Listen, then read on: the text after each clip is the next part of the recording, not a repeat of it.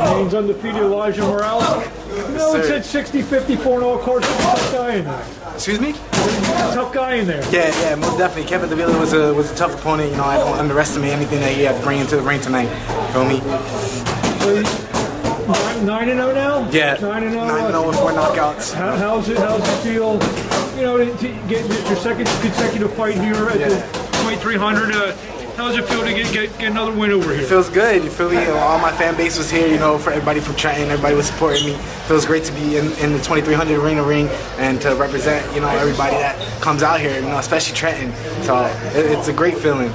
Uh, when do you want to get back in there? Uh, whenever Marshall's able to tell me another fight, we'll be back in there. It- Like you said, it was a tough fight. What was you learning there tonight? Uh, just uh, you know, every opponent comes differently from me, and even though some opponents look like they're not, you know, what they're Yeah, really he, gonna he, bring. he, he didn't look in the greatest Exactly. shape. You can, you Right. can be But honest. he brought it. You feel me? He brought on the fight, and that, that's a good thing. The fight's going to help you down the line. Yeah, most definitely. Gonna get- look back at this fight and you know, uh, learn everything from what I did, what I didn't do. You feel me? Everything that I should have done. What do you want to say to the fans in closing? Uh, thank you guys again for coming out. You know, I really appreciate you, the support. You know, love you guys all the way, 100%. Thank you. Best of luck. Thank you. Appreciate it, man.